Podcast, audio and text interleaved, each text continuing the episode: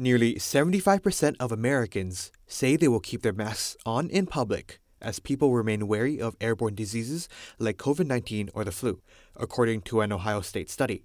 However, Matthew Fox, Boston University professor of global health and epidemiology, doubts the mask wearing rate will be quite so high. So I think that there is what people say they'll do in a survey, and then there's what people really do in in practice. However, Fox still expects a large percentage of people will remain open to face coverings as we return to normal, which may help combat the spread of seasonal flu or the common cold.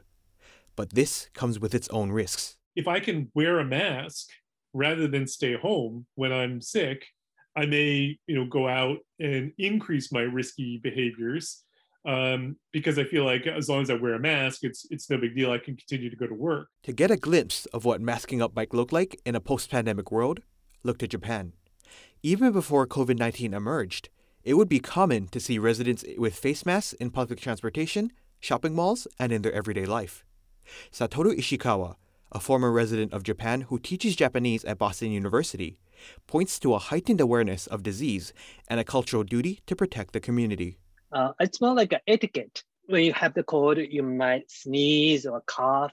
And then if you put the mask, it will protect the person whom you are speaking to. Ishikawa says it's possible America will see similar public health practices after the pandemic, but we might require a little more help.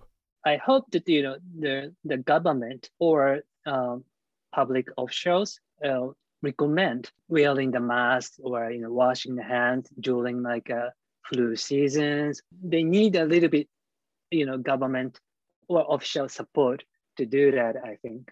The moral of the story don't dump your masks just yet. You might need them for a little while longer.